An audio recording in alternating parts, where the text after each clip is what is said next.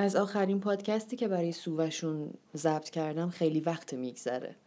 مثل اینکه منتظر شدن واسه اون لحظه ای که سکوت فرا برسه و زمان مناسبی برای ضبط باشه انتظار بیهوده ایه دیروز بنفشه ازم خواست که دوباره ضبط کردن رو شروع کنم.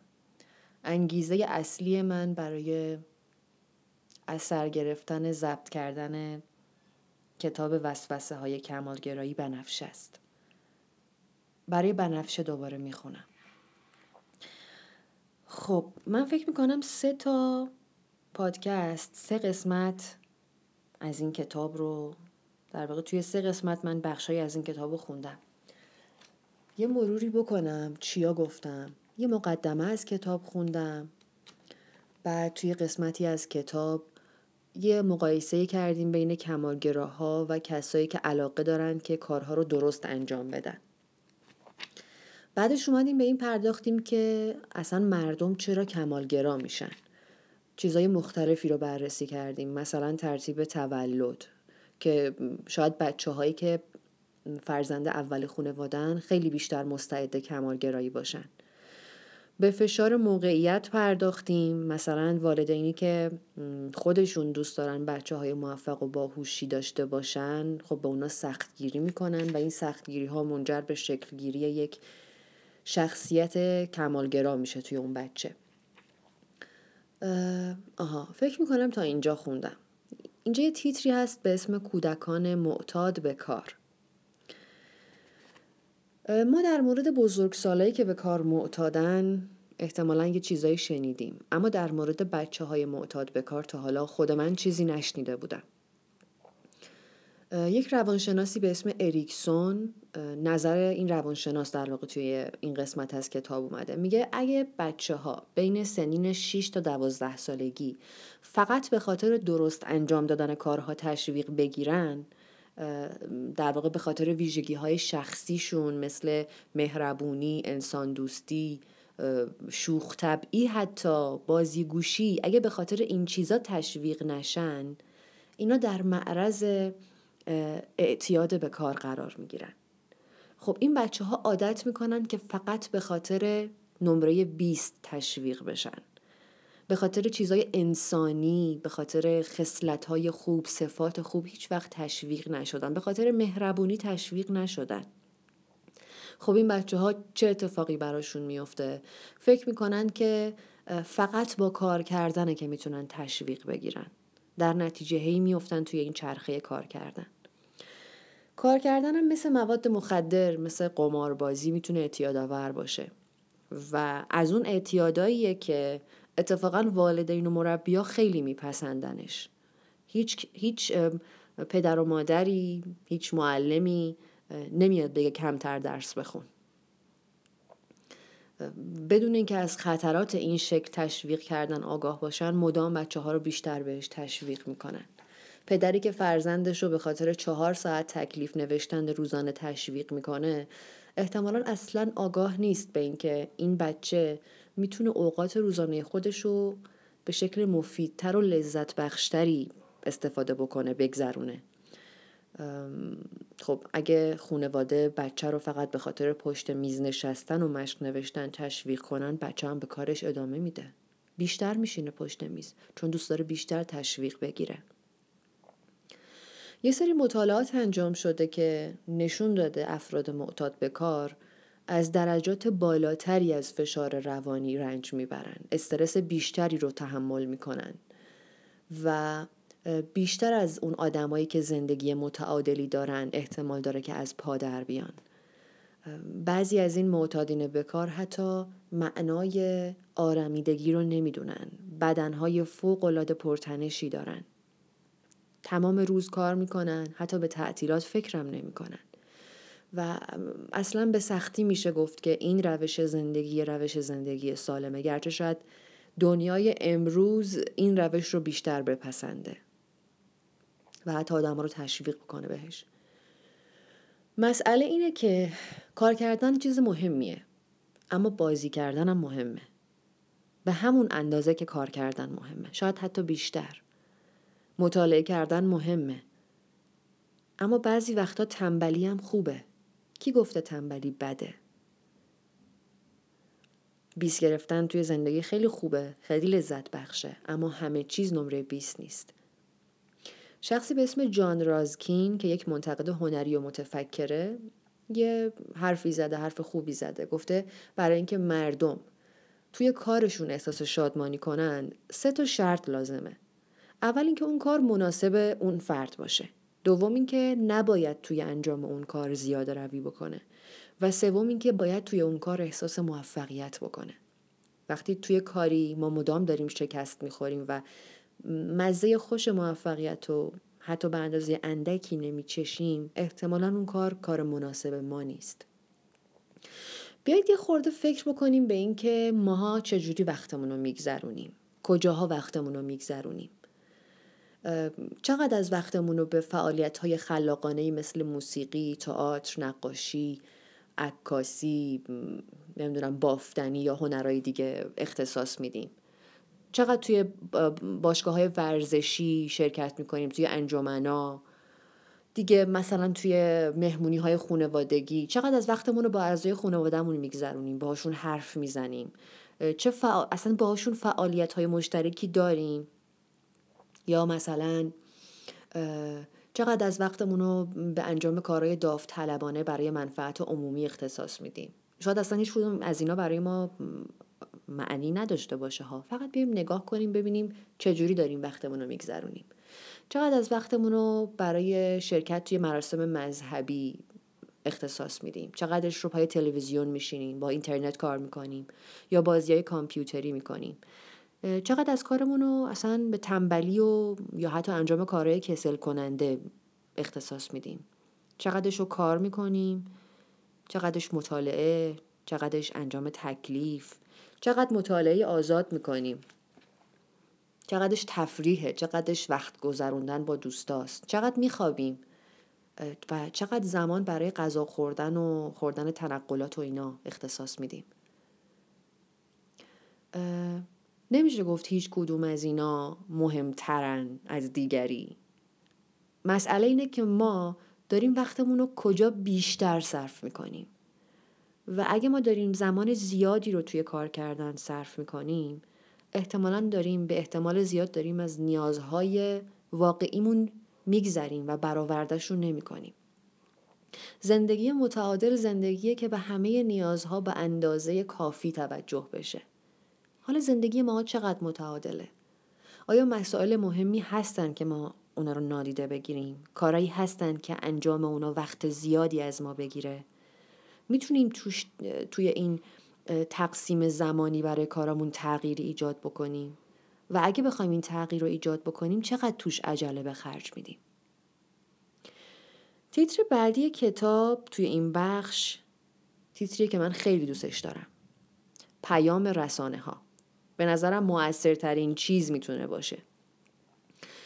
دفعه بعدی که پای تلویزیون میشینید دقت کنید. ببینید چند بار کلمه عالی یا کامل رو میشنوید. تبلیغات ماشین های عالی بستنی عالی سوپ عالی تعطیلات عالی شلوارای عالی. همینجوری عالیه که میریزه.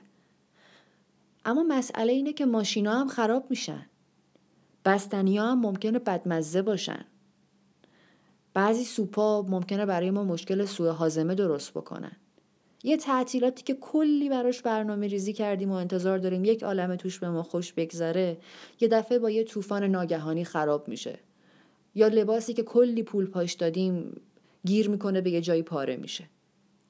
پس بدون در نظر گرفتن اون چیزی که ما توی تبلیغات می‌بینیم و میشنویم هیچ چیز کامل نیست. اصلا امکانش تو این عالم وجود نداره که چیزی کامل باشه. اگه بهش خوب فکر بکنیم می‌بینیم که توصیفی که از عالی بودن میشه از سمت رسانه ها داره روش زندگی کردن ما رو تعیین می‌کنه. داره چیزی رو که ما به خاطرش می‌خوایم تلاش بکنیم وقت و انرژی بذاریم رو تعیین می‌کنه. همه ماها در مورد ازدواج بینقص یا خانواده بینقص احتمالا زیاد از بچگیمون شنیدیم. اما خیلی از همین زندگی های به ظاهر عاشقانه به طلاق ختم میشن و هممون می‌دونیم توی همه خانواده ها بحث و جدل هست. اشتباهی که فکر بکنیم فقط تو خانواده ماست همه دارنش. پس هیچ چیز کامل نیست. حتی اگه رسانه داره سعی می‌کنه به ما نشون بده که چیز کاملی وجود داره اون بیرون که ما نداریمش و باید بهش برسیم. تلویزیون و مجلات و فیلم ها این باور رو توی ما شکل میدن که همه باید لاغر باشن خوشتیب باشن پولدار باشن موفق باشن. پدر و مادر باید جواب همه سوالا رو بدونن. باید کار کنن هر روز بعد که میان خونه غذاهای مخصوص برای خانوادهشون درست کنن لبخند بزنن مراقب خونه باشن تو انجام تکالیف به بچه هاشون کمک بکنن. ما توی تلویزیون خانواده هایی رو می‌بینیم که بهترین لباس رو میپوشن بهترین ماشین رو سوار میشن. توی بهترین خونه ها هم زندگی می‌کنن. بعد تازه هیچ وقت هم هیچ کس زباله دم در نمی‌ذاره. کاملا از زندگی عادی و واقعی ما بدور ما میگیم که داشتن ما با عنوان آدمایی که خودمون رو توی این دام انداختیم یا توی این دام افتادیم با خودمون فکر می‌کنیم که داشتن شغل و خونه و لوازم و اندام عالی اصلا چیز غیر ممکنی نیست. ما نمی‌دونیم این چیزا چقدر واقعی اما آرزوی داشتنشون رو داریم و اغلب اوقات هم خودمون رو متقاعد می‌کنیم که اگه به اندازه کافی تلاش کنم اگه به اندازه کافی کار کنم می‌تونم به همه اینا برسم. مقاومت کردن در مقابل فشار خانواده و فرهنگ و رسانه ها برای بینقص بودن اصلا کار آسونی نیست. نه به خاطر اینکه یه حمله که چند جانب است و داره به سمت ما میاد بلکه به این خاطر که باور همه کار توانی توی ما ایجاد شده و از بین بردن یک همچین باوری واقعا کار پیچیده ایه بعد از همه این فشارهایی که از اطراف از خانواده و رسانه و کتابا و مجلات و اینا به ما وارد میشه ما خودمون آدمای خیلی توانا خیلی قابل و با انرژی تصور می‌کنیم و با خودمون میگیم چیه که بتونه جلوی منو بگیره. بهترین بودن هیچ ایرادی نداره. انتخاب اهداف بزرگ و تلاش کردن برای رسیدن به اونا هم هیچ ایرادی نداره. اما از دست دادن سلامتی و غیر واقع بینان عمل کردن یه بحث متفاوتیه. چیزی که ما داریم ازش حرف می‌زنیم کمالگراییه. چیزی که بدن و ذهن ما رو با هم آلوده می‌کنه. کمالگرایی خیلی بلاها سر ذهن ما میاره.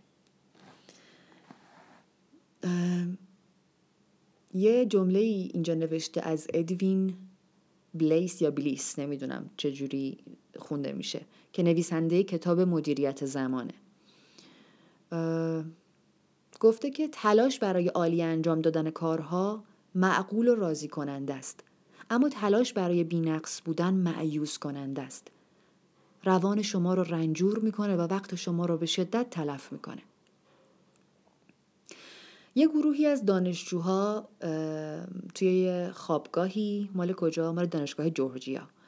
اومدن روی اینا یه, سری اینا رو تحت یه سری آزمون قرار دادن. آزمونایی که در ارتباط با کمالگرایی و خودپنداری بود. و این نتایج حاصل شد. کسانی که نمره های کمالگرایی بالایی داشتن نمرات خودپنداری پایینی داشتن.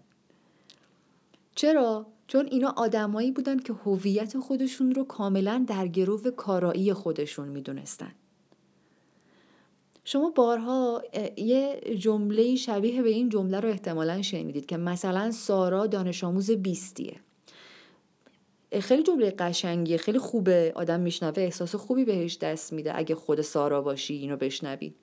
اما مشکل زمانیه که وقتی سارا این جمله رو میشنوه به احتمال خیلی زیاد خودش رو بر اساس این جمله تعریف می‌کنه. حالا چی میشه اگه دفعه بعدی سارا 19 بگیره؟ دیگه سارا اون آدم سابق نیست. احساس سارا نسبت به خودش در هم میشکنه. اون فکر می‌کنه که دیگه خودش نیست. مهم نیست که سارا هنوز عقاید و ظاهرش مثل قبله. اون فکر می‌کنه که با قبل تفاوت داره. اگه در مورد اینا فکر کنیم می‌بینیم که گردن زدن هویت یا آدم با نمره 20 تو زندگی انتخاب خیلی اشتباهه. چرا؟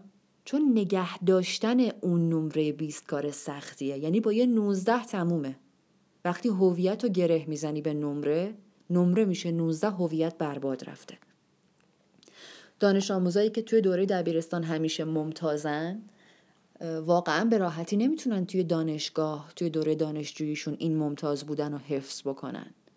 یه مرد جوونی رو در نظر بگیرید که توی جلسه اول کلاس دانشگاهش می‌بینه که این آدم کی بوده در طول دوره دبیرستانش ممتاز بوده. و روز اول دانشگاهش می‌فهمه که بیش از نیمی از همکلاسیاش نخبن و حتی موقعیتی بهتر از اون داشتن. و اون لحظه خودش رو چقدر حقیر می‌بینه. یه ماهی کوچولو که بین یا عالم نهنگ گیر افتاده. کسایی که برای خوب انجام دادن کارا تلاش می‌کنن از موفقیت خودشون لذت می‌برن. اما اونایی که ارزش خودشون رو در گرو موفقیتشون می‌ذارن اصلا نمی‌تونن لذت ببرن. کمالگراها تمایل دارن هویت خودشون رو به موفقیتشون گره بزنن. به جوایزی که کسب کردن به امتیازاتی که توی دبیرستان توی دوران تحصیلشون گرفتن به رکوردایی که ثبت کردن. رکورد؟ به رکوردایی که ثبت کردن. به اینکه به عنوان یک دانش آموز مستعد شناخته بشن. کمالگرایی که هویتش رو در گرو موفقیتش می‌ذاره دست به هر کاری می‌زنه تا اون موفقیت رو حفظ کنه. چون قرار هویتش حفظ بشه. مسئله موفقیت نیست مسئله هویته. بعضیا برای اینکه هویتشون رو حفظ بکنن اونقدر خواب و بر خودشون حروم می‌کنن که مریض میشن. بعضی هم که تقلب می‌کنن بعضی هم که چیکار می‌کنن مثلا؟ مثلا به طور کامل از میدان کناره گیری می‌کنن. تا اصلا با شکست مواجه نشن. خیلی این کارو کردم در طول زندگی تقلب نکردم خوابم بر خودم اونقدر حروم نکردم اما دست به خیلی کارها نزدم از ترس اینکه شکست بخورم.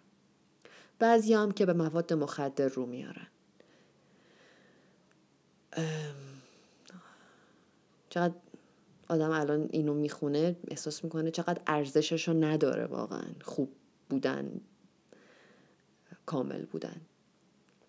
یه تصویر اینجا توی کتاب هست توی صفحه 34 یه نقاشیه که دوتا پسر رو کشیده توی مدرسه.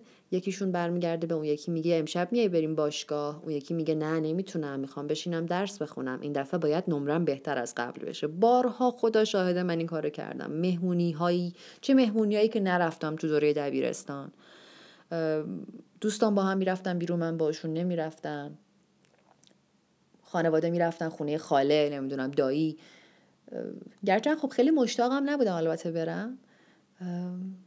ولی الان با خودم میگم می‌رفتم هم اتفاقی نمیافتاد. حالا به جای اینکه مثلا 20 بگیرم می‌شدم 16 حالا چه اهمیتی داره الان توی زندگی من؟ اون بیستایی که گرفتم. بازی هایی که کمالگراها انجام میدن.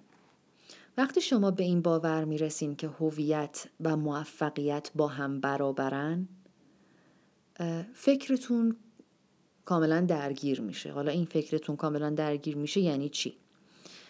کمالگراها ناهوشیارانه از حقه های گوناگونی استفاده می‌کنن که این کارم به صورت ناهوشیار انجام میدن و بنده خداها.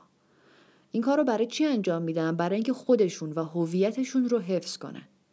حالا بیایید ببینیم این حقه ها این بازیایی که خیلی از کمالگراها سر خودشون در میارن براتون آشناست. دمدمی بودن. دمدمی بودن یکی از این بازی است چیکار می‌کنید شما به عنوان کمالگرا؟ برای خودتون یک هدف تعیین می‌کنید؟ بعد که بهش دست پیدا کردین خیلی احساس خوبی بهتون دست میده. اما دفعه بعد که موفق نمیشین احساس بدی دارین. همه سعی می‌کنن بهتون دلداری بدن که هیچ اشکالی نداره پیش میاد برای همه پیش میاد. ولی شما همچنان احساس بدی دارین. اصلا شما شک می‌کنین به اطرافیان و دوستانتون. می‌دونین چرا؟ چون نتونستین بیست بگیرین و خودتون رو مستحق تشویق نمی‌دونین. دفعه بعد که به هدفتون می‌رسین بازم احساس خوبی بهتون دست میده. این یه فرایند خیلی فرساینده است. هر وقت شما به هدفتون می‌رسین هیجان زده میشین احساس قابلیت و توانایی و ارزشمند بودن می‌کنین و شایسته تشویق میشین و هر وقت به هدف نمی‌رسین احساس ناتوانی و خجالت و بیارزشی و دیگه شایسته تشویق نیستید. بازی بعدی بازی اعداده.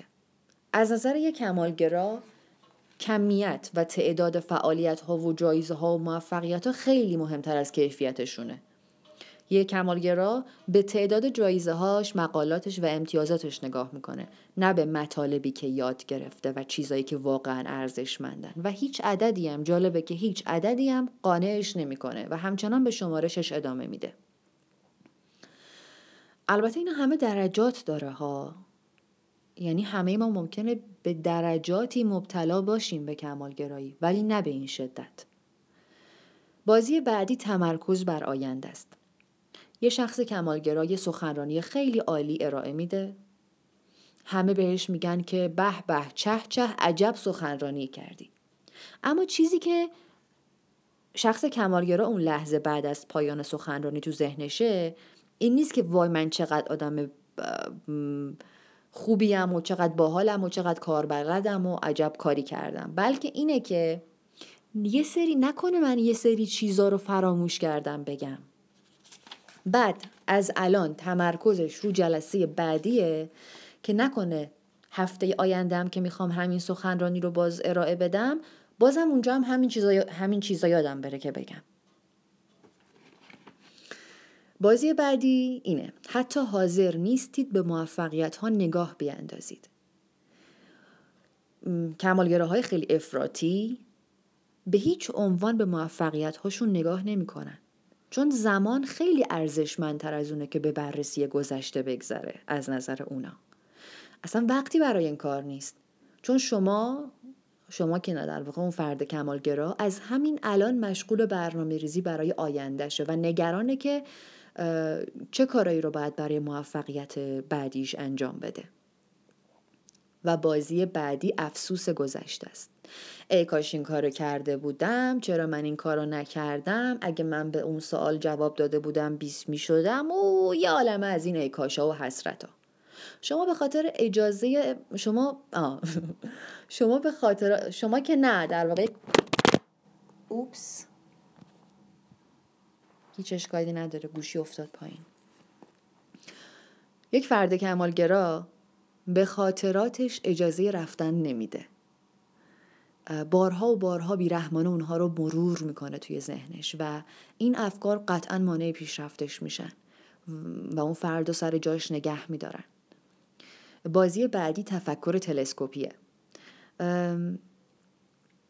یه فرد کمالگرا برای دیدن دستاوردهای خودش از هر دو طرف تلسکوپ استفاده می‌کنه. خیلی زرنگ بازی در میاره به خیال خودش.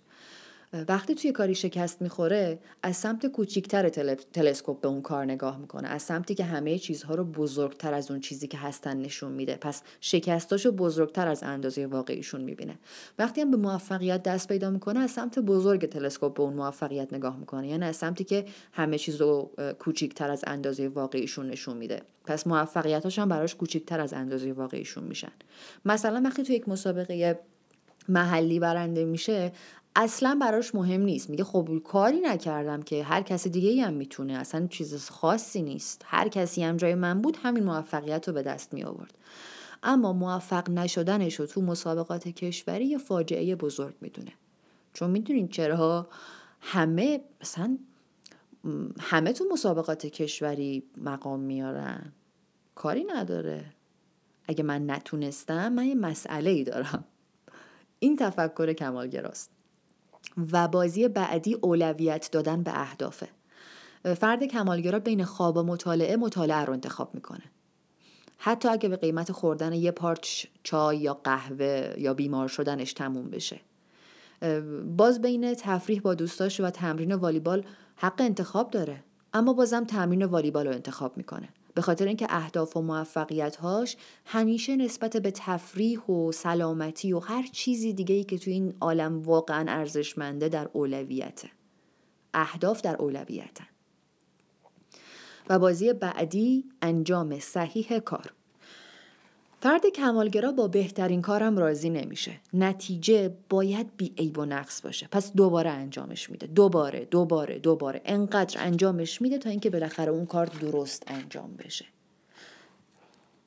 این خیلی برای من آشناست. شاید برای شما هم آشنا باشه. شاید برای اینکه بخواد نمره 20 بگیره یه درس و توی دانشگاه بارها و بارها پشت سر بذاره. بارها بره سر کلاس و درس رو حذف کنه و بگه من چون 20 نمیشم امتحان نمیدم مثلا.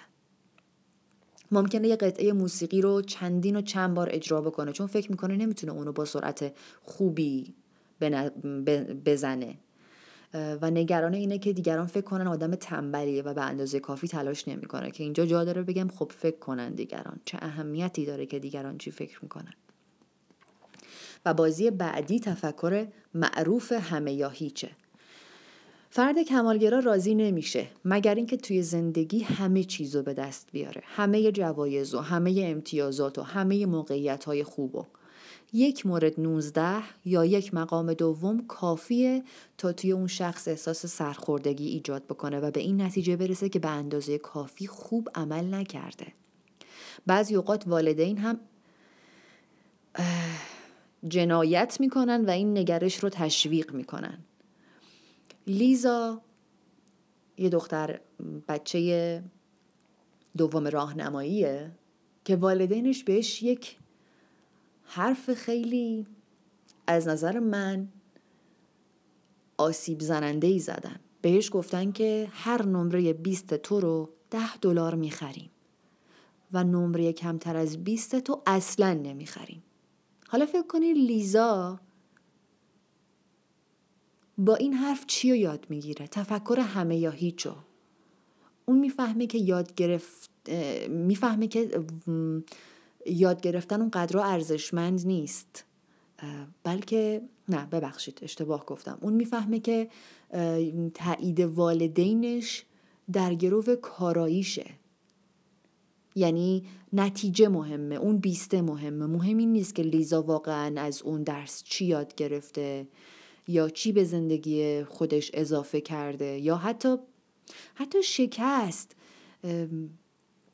از نظر خیلی شکست یه نعمته که کمالگراها خیلی وقتا ازش محرومن. شکست خیلی چیزا رو یاد میده. خیلی تجربه غنی می‌تونه باشه که یک کمالگرا اغلب اوقات ازش محروم میشه.